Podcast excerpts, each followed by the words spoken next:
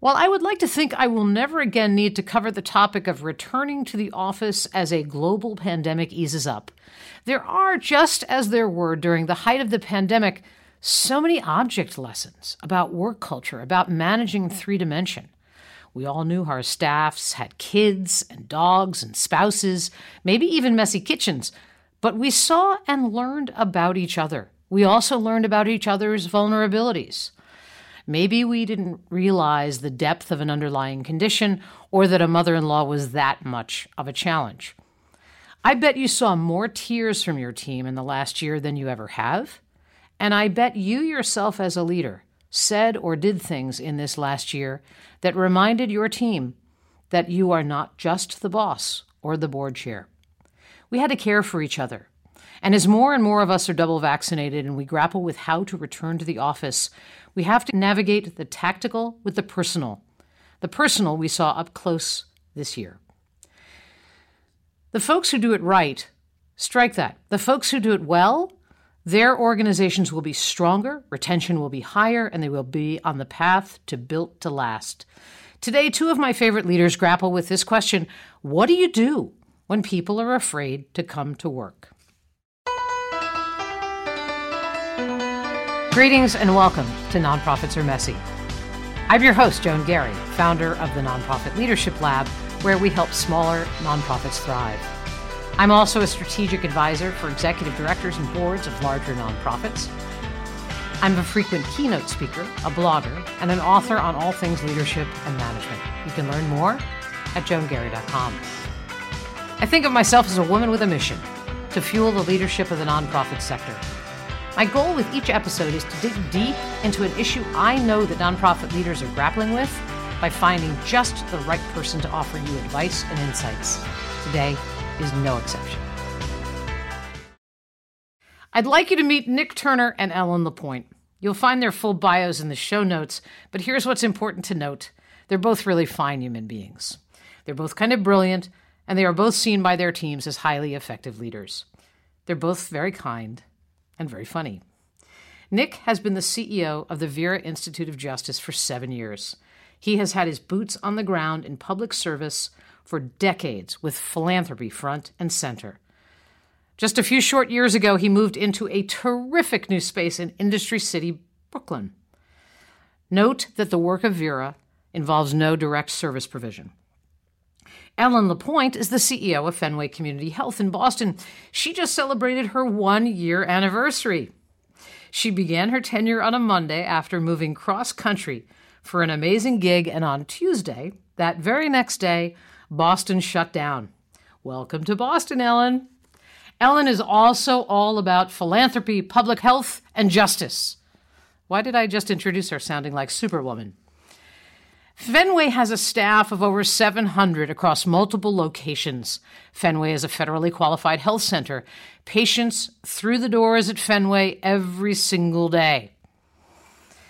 For those of you who regularly listen to my podcast, you might remember that Ellen is a repeat customer to this podcast, having joined me to talk about her wild ride. A brand new CEO walks through the door on day one, and the world changes forever. Go. It's a great conversation. You should check it out. Nick, let's start with you. Thank you for joining me. It looks like you're in the office. Do your dogs miss you? I am indeed in the office. Uh, Buttercup and Pablo miss you, Joan.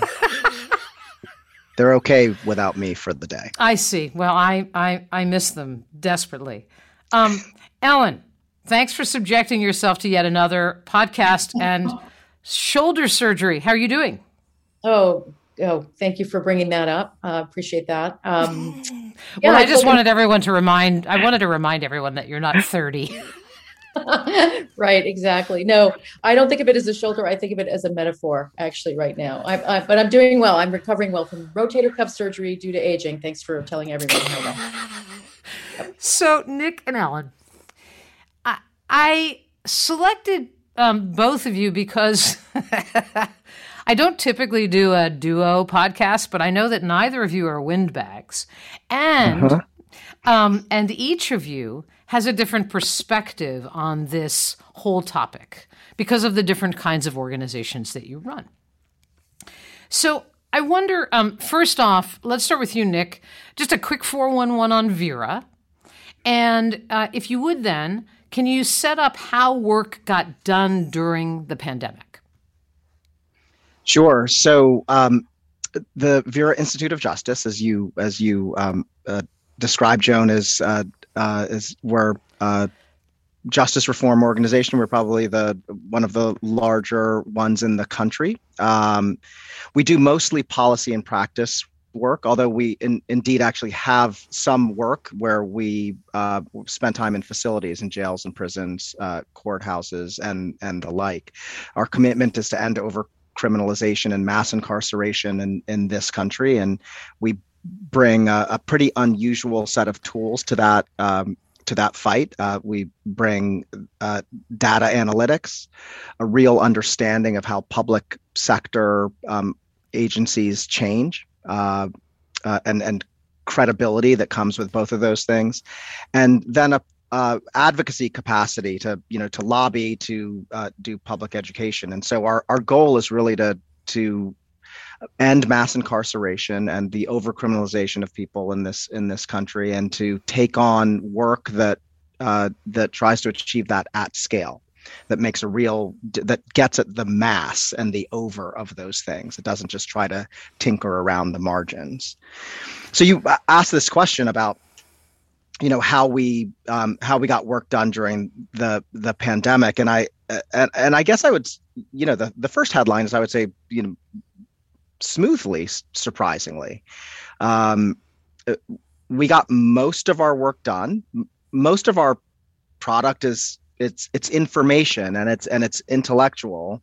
I, um, and so to be able to make the transition to to produce that with the tools that we usually have in the office which are you know computers and servers and um, software to analyze and conversation and so on. A lot of that was deployable remotely. It wasn't it wasn't um, there were challenges for sure, but there was also a body of work that we do where where we spend a great deal of time in prisons and jails, and unfortunately, that had to come to a really abrupt uh, close.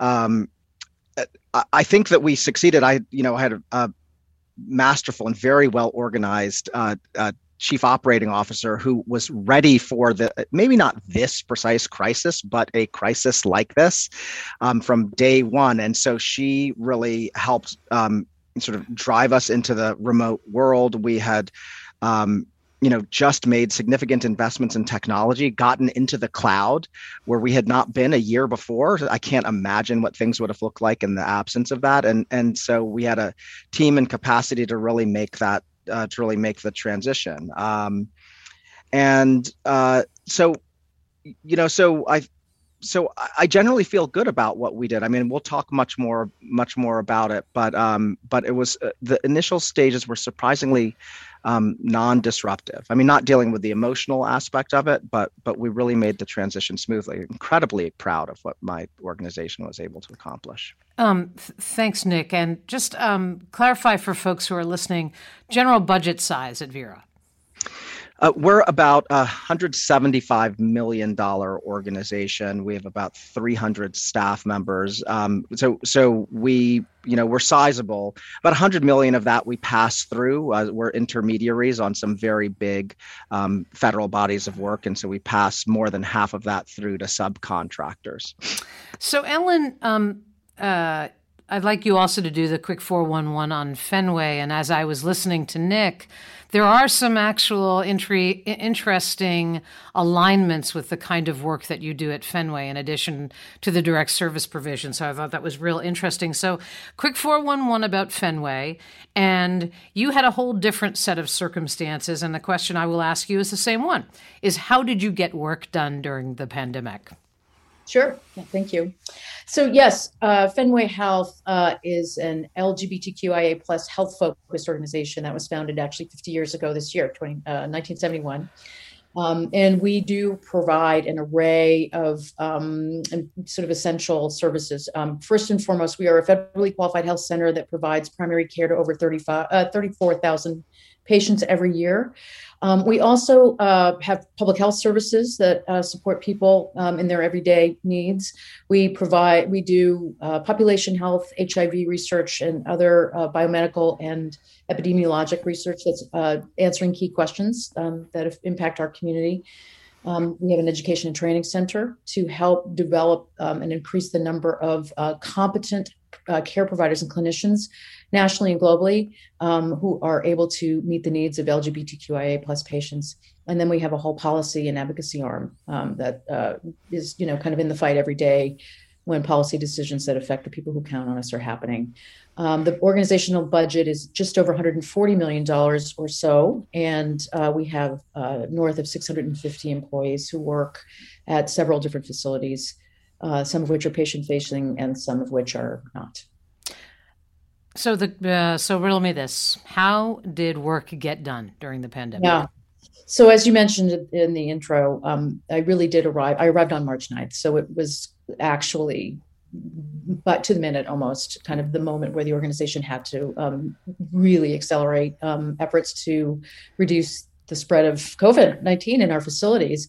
But we had to do that without missing a beat on um, delivering on our mission and, and, providing essential care and services to people who are counting on us every day. So, um, like Nick, I had, uh, there was one individual in, in particular in our organization, our AVP of data and informatics, who had already essentially prepared even though she didn't know it for this day, um, we were um, able to pivot relatively smooth, quite smoothly, I should say, um, into a, a, telehealth approach. So the game was this see how many patients um, we can convert to a telehealth experience, first by phone only, then by video. That all happened in a matter of about three weeks, while migrating nearly all of those 650 plus people offsite.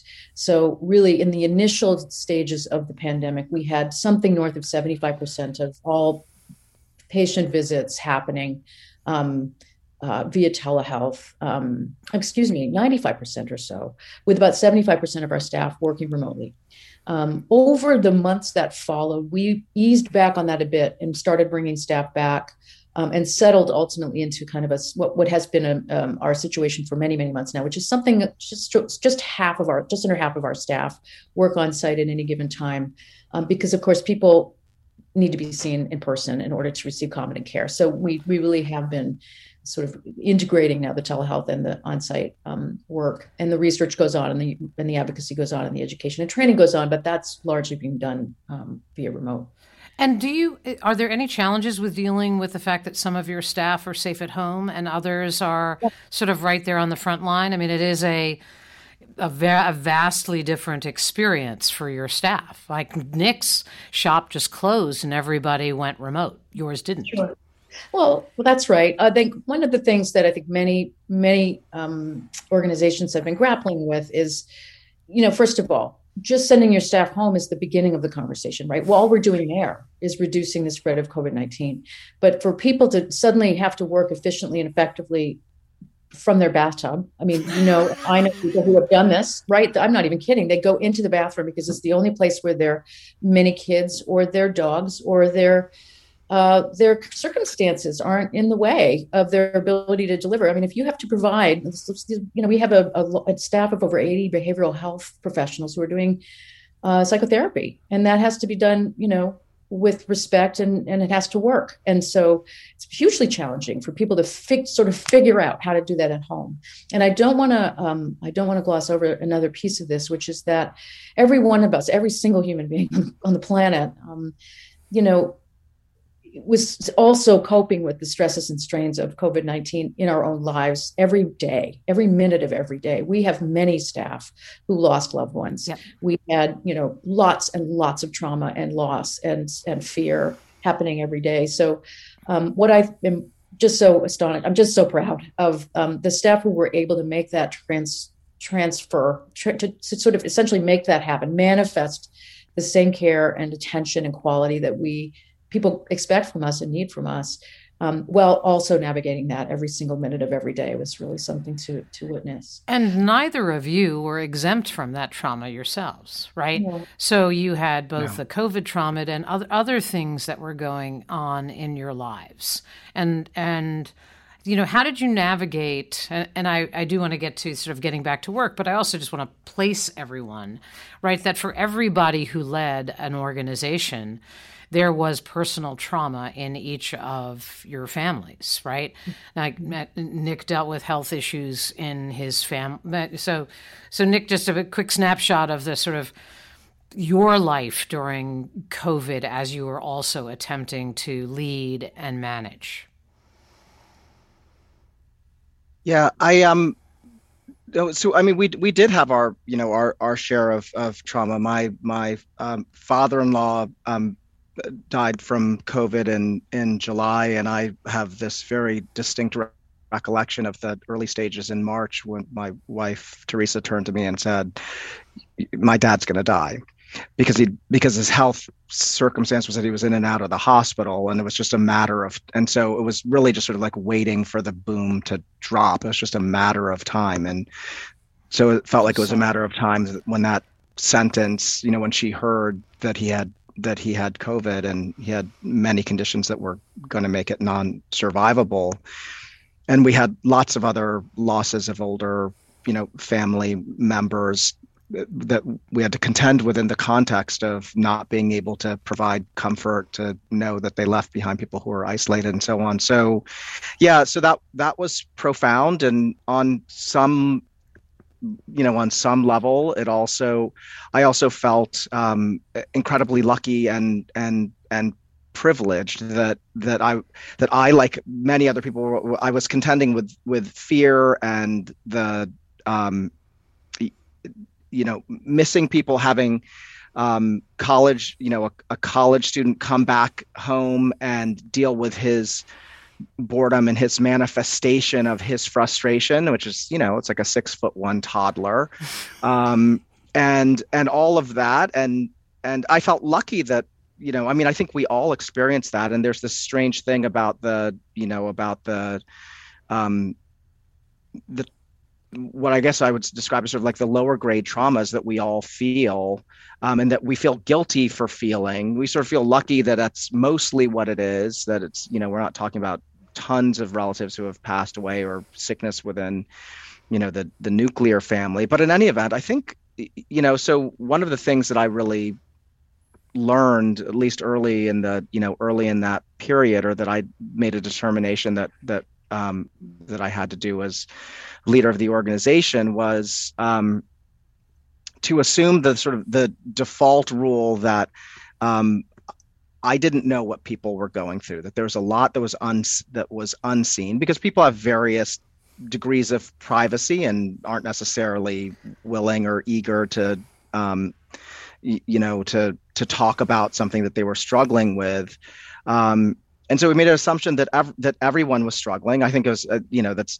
that's not rocket science because we all were, you know, we all were struggling. And one of the things that it made me do as a leader, and thinking about decisions that we made within the organization and how I of deployed myself, um, was that it was incredibly important to acknowledge the whole person. That the that there was a blurring of the professional and the personal that we sort of uh, you had to sort of assume if something was not going well you had to sort of ask yourself the question what else might be happening? Um, and often something you know something was happening. And and so you know so we structured a bunch of policies within the organization essentially to institution you know to institutionalize that to put care and safety of our staff first um, to go quickly to you know um, flexibility of schedule recognizing that people had caregiving responsibilities um, to do what we could um, to make their work environments um, as comfortable as possible. So we gave everyone an allowance to get an ergonomic chair if you need. And this is like this is a position of privilege. I mean, we're yes. a well-funded organization. We were able to make these choices. There was no hesitation in making them, but I know that many other nonprofits are not in this in, you know, in this situation. We were able to, you know, provide Wi-Fi for people who didn't have good Wi-Fi so that they could you know you know step up to a higher bandwidth and do the work that they needed to do. And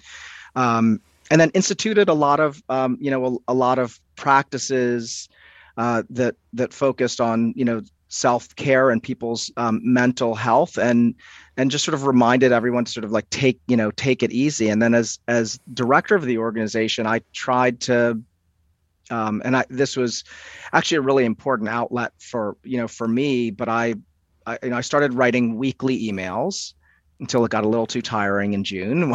I started writing weekly emails when I thought oh, maybe it'll be like you know six or seven weeks that I have to do this, and then but um, you know, really sort of reflecting as a human being on what was you know on what was happening and trying to do what I could to validate and acknowledge the the anxieties the challenges that people were you know were going through to sort of say look this is okay. Like we're all dealing with it. Because even while we were making institutional decisions and taking care of people, folks in an organization are nervous. Am i you know what's going to happen to me? The economy is tanking. Am i going to be like out of a you know am i going to be out of a job if i'm not performing at x level? Is that going to come back and haunt me? And so know, I sort of wanted to say to people like it's a you know it's okay, and then to try to provide a little bit of comic relief. So there was one email where I showed a picture of the wonderful haircut that Teresa gave me, which was in fact not so wonderful, and I was like, this symbolizes the fact that we're all just trying to get by. That yeah. it is good. It is good enough. Good enough is okay. Yeah. And so this this notion, I want to point the question towards you, Ellen. you being traumatized by this pandemic and your relocation and having to lead through it. Maybe you can reflect on that as well. Yeah, I will just take a minute with that because again, I think what I want I said this earlier, you know, we every single person has a COVID story um, that, you know, is multi-layered and um, this was so this is mine um, um, on the main, I would just offer that you know our family came through uh, safely and um, without any major financial impacts or harm. So I, I, I, fundamentally want to just acknowledge that first and foremost. And now I will complain. Um, the, getting there then was really tough because I suddenly was. I mean, I not only was I new to town with a you know new job and as what it was already meant to be a steep learning curve in the role. I had to really hit the ground kind of sprinting in the organization. Um, and I did not have the opportunity to establish a professional network of any kind. I mean, normally I'm so relational, I would be just reaching out to everyone I knew around me, and I didn't have any connections here yet. And my personal, um, my personal um, community, you know, also I had I didn't have the opportunity to really establish here. I mean, thankfully with Zoom, I was able to stay connected to my my loved ones in California. Um, but it really turned, you know, the thing I real I did realize very, very quickly was that I had to make a very intentional decision to focus on self care.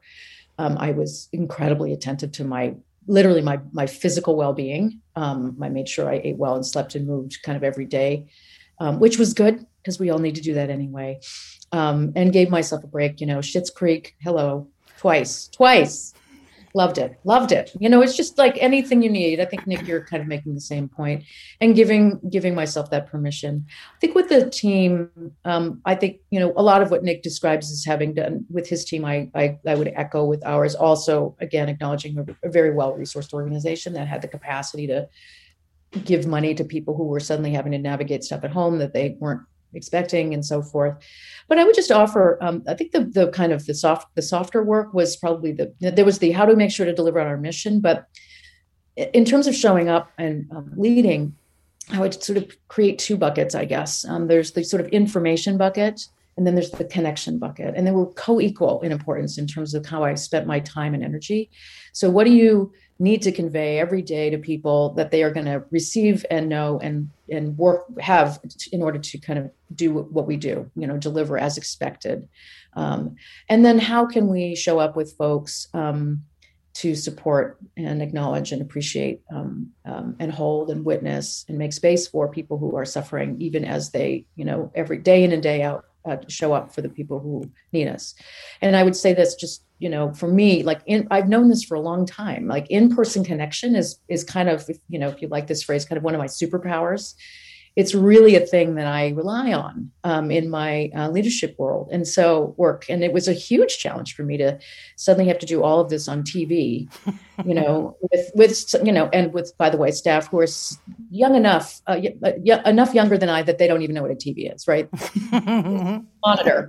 Um, but you know that you know, um, so finding ways to sort of leverage that technology in, to foster connection was a key thing. So. Um, uh, Joan knows this. We did, uh, colleagues of mine instituted these virtual gatherings with our staff twice a week, once at noon on Monday, once at five o'clock on Thursday, that basically folks could just drop in and whatever wanted to happen in that half hour would happen. There were meditations, there were jokes about, you know, things. There was, you know, just a way to connect that was unstructured and supported.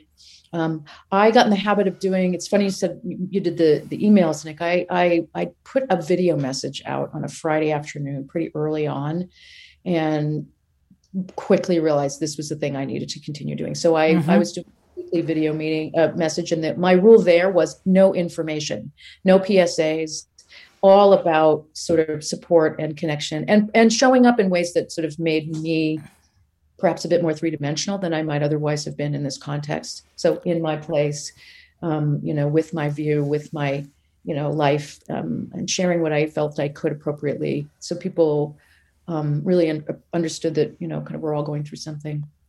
Um, yeah. You're listening to Nonprofits Are Messy. Thank you for joining me today.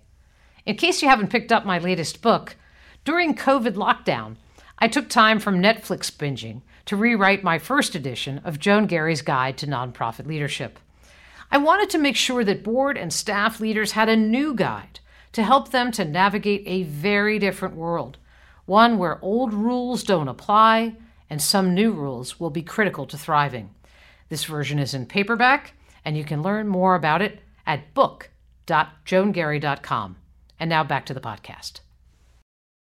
Yeah, I um so it's the perfect bridge actually to um, it sounds as though, and I heard this from lots of clients, that um, more of your humanity had to show up as a leader this past year, and it is actually one of the things that really um, that dr- en- enamored me with the nonprofit sector was that this notion of the the three dimensionalness that people were coming to work every day, not just for to c- capture their year end bonus, right, but because the because there was an emotional connection, a human connection to the work, and I could actually make the argument that you know, maybe not every week, but that the kind of things that you, Ellen, and Nick are talking about are the kinds of things that staff members really need from their leaders, and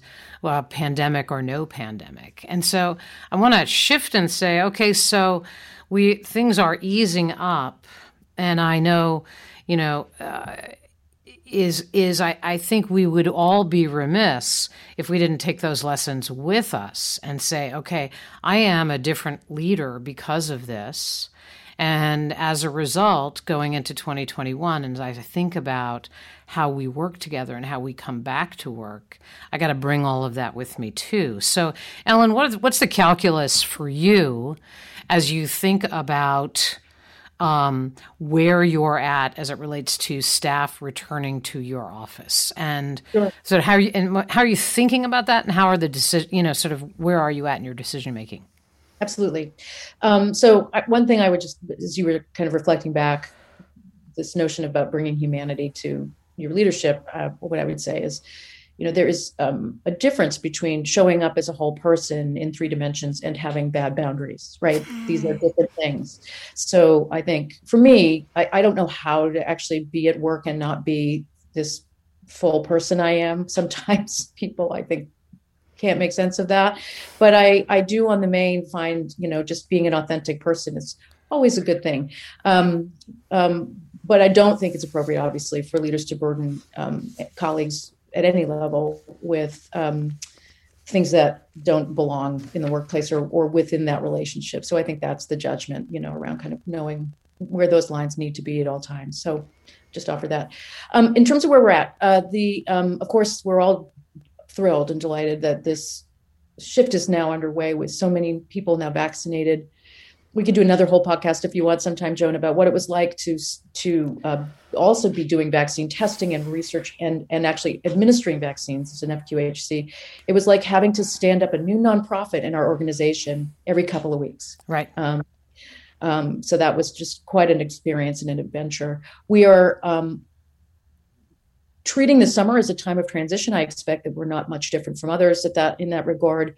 Um, really figuring out how to phase in increased kind of, if you will, flows of people coming through the doors who are patients um, and who are staff. Um, we, again, um, as a healthcare facility, have to be um, thinking about that. And I would offer uh, in Massachusetts, where we're based, um, while the governor lifted all of the restrictions kind of broadly, like everything's open now at full capacity, those were those restrictions were maintained for healthcare facilities. So we're still operating in that context. However, um, we we want and expect that we will be returning many more staff and patients to on-site services. We also believe, by the way, there will be some pretty short-term impacts on our ability to continue to provide telehealth in the same way. A lot of that was made easy um, under um, states of emergency that were declared state by state, and those as those get lifted, we're going to have to work hard to maintain access to telehealth services because it's complex, and I'll leave it at that. But in any event, um, thinking about this summer as a highly iterative process, always thinking about safety first and foremost. Um, um, but as to your point, um, you know, some staff are more reticent to return. We're all, I think, having to kind of rewire our brains around the neural pathways that we uh, appropriately developed to associate crowds with danger. I mean, we've all learned that right in our bodies, right? And now we have to retrain ourselves to see groups of people gathered not as a source of danger but as a source of hope and freedom right? They actually that's that's what it looks like now to be able to go back because we can be safe again. But we want to be respectful and mindful of that that's going to take time. Um, doing everything we can with our facilities if you will to kind of ensure people have the still have the opportunity to distance knowing full well that our staff will not be fully vaccinated at any given time and we will absolutely have members of the public walking in the door every day who are not vaccinated. So, from our standpoint, we are in a little bit of untested waters. I think it's going to play out over months, um, and we will always be very, very aligned with you know Department of Public Health and state guidance around kind of how we are meant to to behave in that regard. I think we'll be wearing masks for quite some time in in the in our buildings. Um, and I think some of the work is going to be, you know, what you read about in the news now, just around people who are in, increasingly more resistant to that and having to kind of introduce new skill sets and competencies in our staff about how to graciously manage that. Right. Um, right. Um, so, so Nick, how about you? Um, where are, I mean, you, I can see you right now. You are at the offices at Vera, and sort of what what's the current thinking about uh, w- the workplace at your workplace? Well, yes, you can you can see me in my office, and you can see that it's mostly you know that it's mostly empty. I've actually been coming into the office um, since July of last uh, you know of last summer. I mean, you know, periodically. For for me, it was important to actually have um, a, a, process of commuting of, of you know of a, a, buffer zone between home and and and work. Um, I want to say one one thing quickly about something that you know that Ellen said that's important. I mean, I, I she and I probably share in in in common um, that I that I believe that one of the things that helps to make me an effective leader is that for for me leadership is tactile and it's and it's personal and it's in and it's engaged so i've it's really important to for me to to know people and to you know, and to see them and not just as, oh, you're a senior program associate with X program, but to have a sense of their dimensionality. And I, and I've worked long enough, not as a boss of an organization, but within organizations to know that that mattered to me when I was coming up through places. It mattered, to, you know, to, to be seen. And I think that one of the things that I've, you know, that I've uh, so it's been a challenge for me to lead in this circumstance where people are reduced to um, you know to two dimensions where the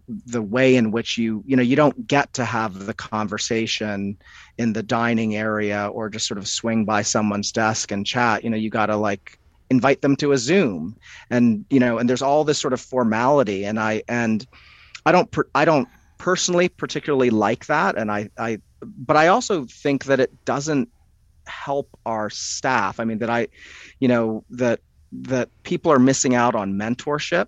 Um, they're missing out on all the interstitial conversations that happen that help you to understand the culture of an organization or the you know the um, this difficult aspect of a piece of work that you know after the hour meeting you might have walked out of the conference room and talked with a colleague about oh, i'm really struggling with x or y but it becomes different when everyone signs off of zoom. And, and so pe- fridge. I'm instead.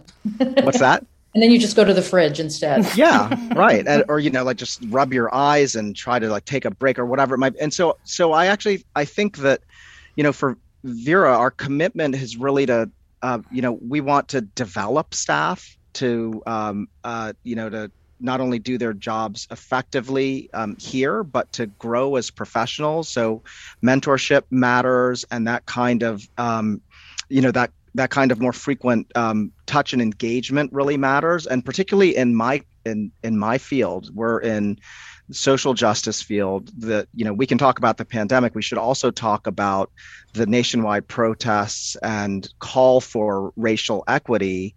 And and if we want to be an anti-racist organization, we have to be paying very close attention um, to how we build pathways for development for uh, for um, black and brown um, young people who are coming up through the organization. How we're paying attention to mentoring, um, and all of all of that, which I think sort of gets unintentionally stripped away in a remote, remote environment. Mm-hmm. So, so for me, it's uh, you know, it's not just myself as a leader, but it's also what I think is really important within the organization that that in that dictates what we should be doing. So now to your question, then we are doing exactly the same thing that that Ellen is, which is that we are uh, we're sort of doing a, a slow incline into coming back um, we announced in March that we anticipated coming back in September, sort of fully with some in a hybrid model. Uh, so recognizing that some that some of this work from home stuff actually works, that people can be productive, they can do their writing, they can do their research from from home, and we can figure out how to do the teamwork three days a week, and you know allow for people the flexibility. Uh, you know otherwise, um, but we set early September as the date. We did a survey of our team to understand what they what did they like that was working for us now that they wanted us to import into the future. Um, what did they what did they feel like they were missing? How could we help them to sort of re-enter? Um, and then so this summer will will be all about like this slow incline this you know this ramping up. I'm i um uh, impose a bit more of an imperative on our on our senior leaders and our managers, which is say that if you're vaccinated, um, you know, I expect you to to to to come in, um, and I expect you to come in more and and start working on it now because it takes a while. It's not just like, oh, I'm vaccinated, I'm good, I'm ready. Like you're like working through whatever re- resetting the neural pathways as alan said or sort of working through the fear right and getting out of the the habits that have been set for us um, is a you know it's a weeks months long process. So i've really tried to encourage people um, you know to to do to do that. So i so i i guess the last thing that i want to say about this is that you know you made reference joan to the space that that i'm sitting in right now that very so we moved into this uh, beautiful loft like space that we designed entirely to help teams collaborate to create what I call um, happy collisions in the workplace. The all of again like the interstitial stuff, the conversation with someone uh, in the you know in the cafe area the ability to for a team to go plant in a particular area and do some collaborative work um, we think it's good for the way we work we think it's good for culture and for people's attachment to the place um, so so you know, we signed a 15 year lease for this place and then uh, moved in. And then six months later, the, you know, the pandemic hit. So, so this really is a, you know, I, you know, again, I think I would just sort of sum up by saying that it, this really is, um, I think it's important for the institution's culture. I I think it's important for career development. I think it's important for attachment to the institute. I think it's important for race equity when we're thinking about how we develop and bring people into career pathways and really make sure that we are um, holding our the the values that we have um, together as a community. I'm struck by you talking about what the what the pandemic created an absence of as as you know in, in, your work culture in your workspace as a leader. Um, so I'm, i would ask ellen um, so who are you as this pandemic eases up and as people start to come back together and we start to reframe the the gatherings as as something something to celebrate rather than something to fear? Um, Will you lead differently when people are back together? And what did you learn that you're going to bring with you and hold on to in leading and managing, um, knowing you know that that so much of what you used to, what you might have relied on, was absent for so long? Sure, thank you. Well, I can think of like sort of big and small ways to answer that. I think sure. there's just some daily practices like I, you know, this video messaging thing. I don't do those every week any longer. Um, I actually realized at some point it was taking more bandwidth than I had. I had to actually notice that for myself um, to do um, uh, in a in a thoughtful way every week. So I'm, but I'm I'm going to not let those go. I hear a lot from people that they really appreciate that kind of connection. So there's no reason not to do that. I mean, we're again we're 650 people on multiple sites. Online staff meetings, actually, I think we're going to keep. Mm-hmm. Um, all staff meetings because that way everyone actually can participate and you don't have to be at any particular site um, and and um, you know we've had very very very strong success in having a lot of people tune into those things every week or every month. We do the monthly. Um, one thing i wanted to raise um, which is so tactical but i will it was sort of something in a leadership moment for me i realized we were doing um, i'm going to put this in air quotes for those who can't see it um, on the podcast. I'm quoting in the air we had a retreat uh, now, for those of you who've tried Zoom retreats, I, I think you could, you know, I think it's an affront, actually, not a retreat. incredibly hard to do well. Um, but um, at one point, we, we had one with our leadership team because we needed to do some planning. We needed several hours together. And so at the beginning of this meeting, I did something uh, which was to basically invite invite them to presence in a particular way, um, which is, um, and, I'm, and I used myself as an example. I mean, even while we've been on this podcast taping session, I have sent a text, and you don't know it. I have become a master at multitasking on Zoom. You don't even know it because I'm staring right at that green picture thing right in front of my camera, right? Um, so I, I, am watching a movie right now. Right. So. I just made a meal. I think you, I actually think the text might have come to me. Actually, maybe, maybe it did. But in any event, the point is, I asked the leadership team to, to imagine if they were doing all of these things in person in a conference room.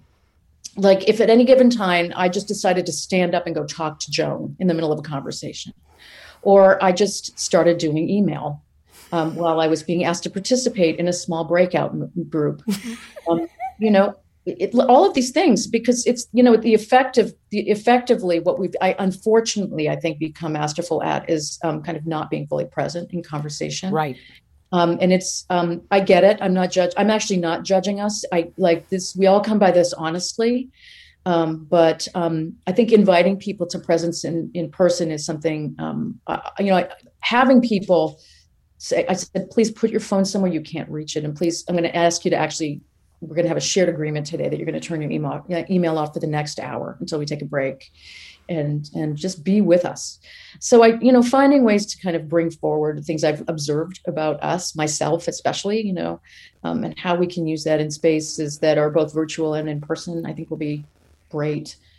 Um, Ellen, I love that you you you talked about the retreat that you said that it was not a retreat, but it was an affront. I as Joan as Joan knows, um, uh, I I made the judgment of driving our leadership team through a strategic planning process um, for the for March, April, May, and June, and then we've been implementing it since. And so I, I think affront probably is uh, is is probably a, a, a it's probably a nice way to to describe the way some of my my team feels about what we've been through. But I do want to say this, you know, this one thing. I mean, for all of our, you know, talk about sort of seeing people wholly and and and a, you know, um, you know, ap- appreciating, uh, you know, um, care and safety and health and giving folks sort of a, a break. I one of the things that I felt profoundly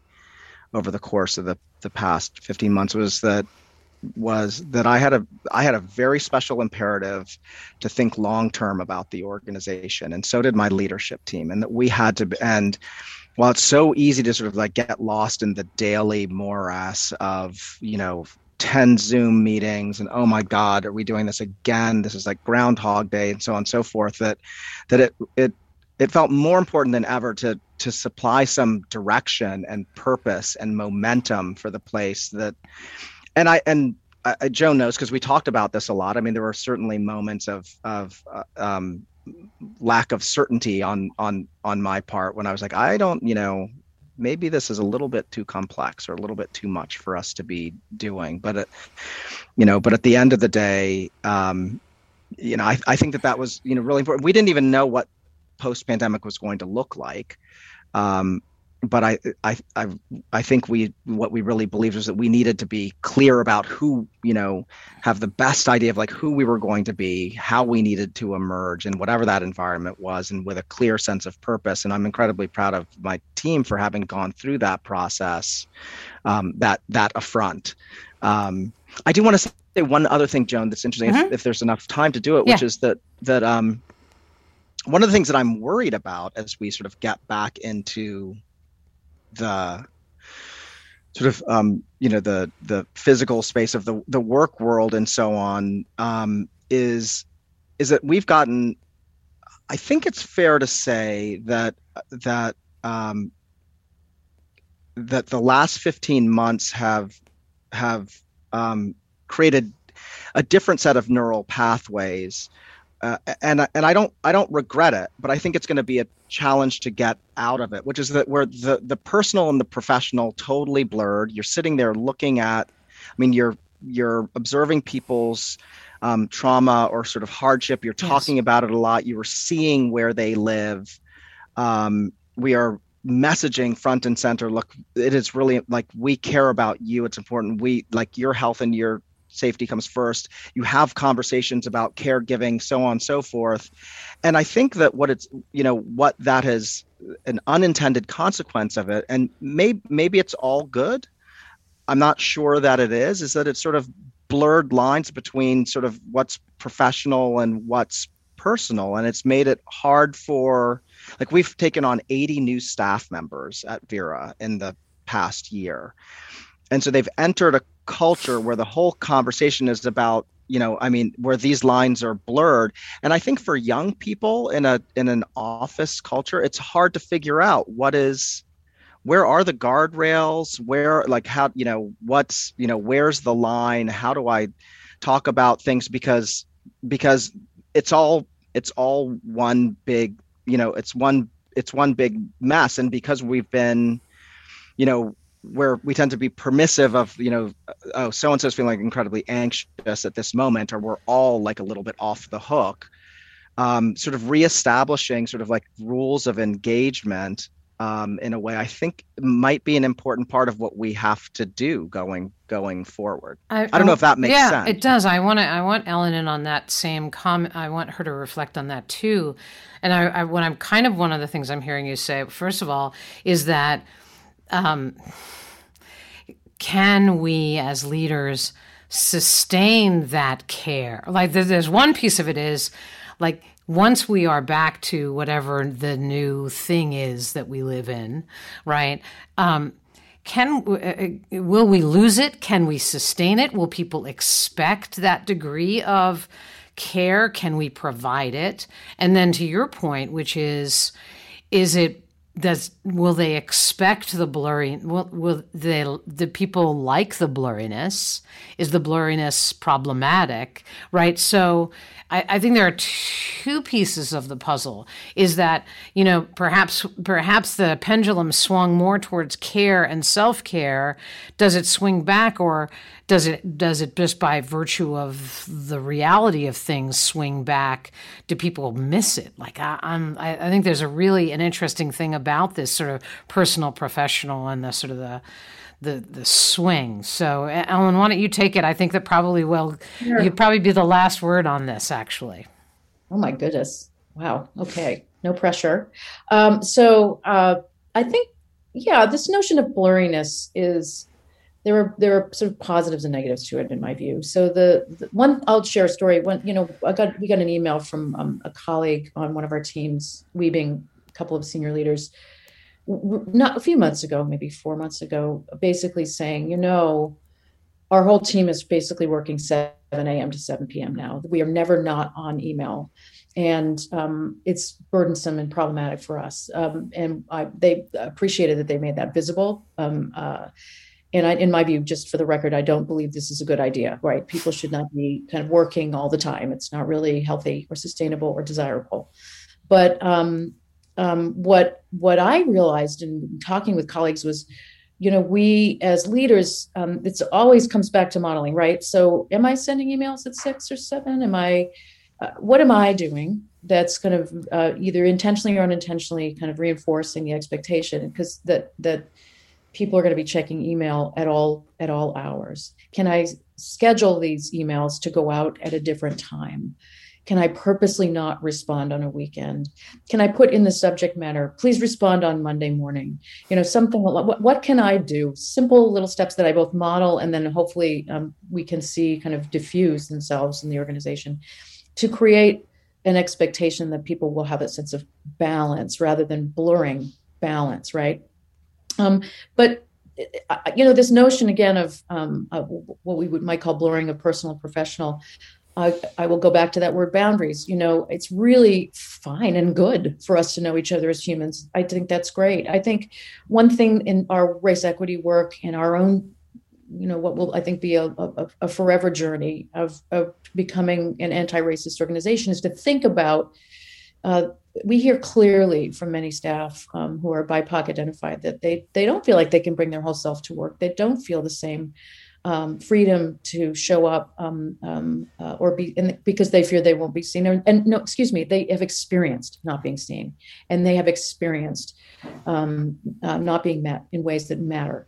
And so, I think some of our work is, in fact, to kind of create the conditions in organizations where people feel like they can really show up professionally um, with their entire kind of being, um, and such that we can make space and make room for um, uh, you know, the morning after uh, eight uh, Asian people are shot to death in Atlanta, that that's going to set people back.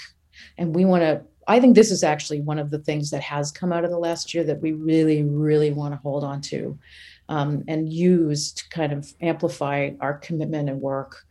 Um, in the space of race equity, but also just more generally in sort of in in in in space, uh, creating you know kind of a place to work where people really do feel like they can they can they can it, it's okay to say this is a hard day and here's why um, and i need some support around you know getting my job done and take care taking care of myself so i think that's an incredible opportunity and a challenge yeah. um, and with the work ahead and and i'll add one last thing since mm-hmm. i get the board um, you know figuring out over the next i think it's going to take well over well past the summer six months 12 months to really understand what this um, what it's going to be like to kind of sustain an organizational culture where you have some people working remotely at any given time.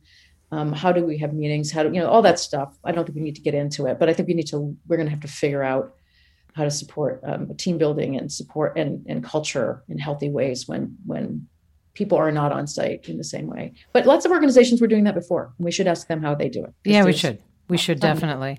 Um, so uh, actually uh, brief. Um, uh, thinking about the folks who are listening today, who are executive directors, many of whom don't have as many zeros on their budget as you all do, and but you know smaller staffs, sort of one piece of advice you might offer them as they begin to navigate this sort of return to, you know, some new new normal.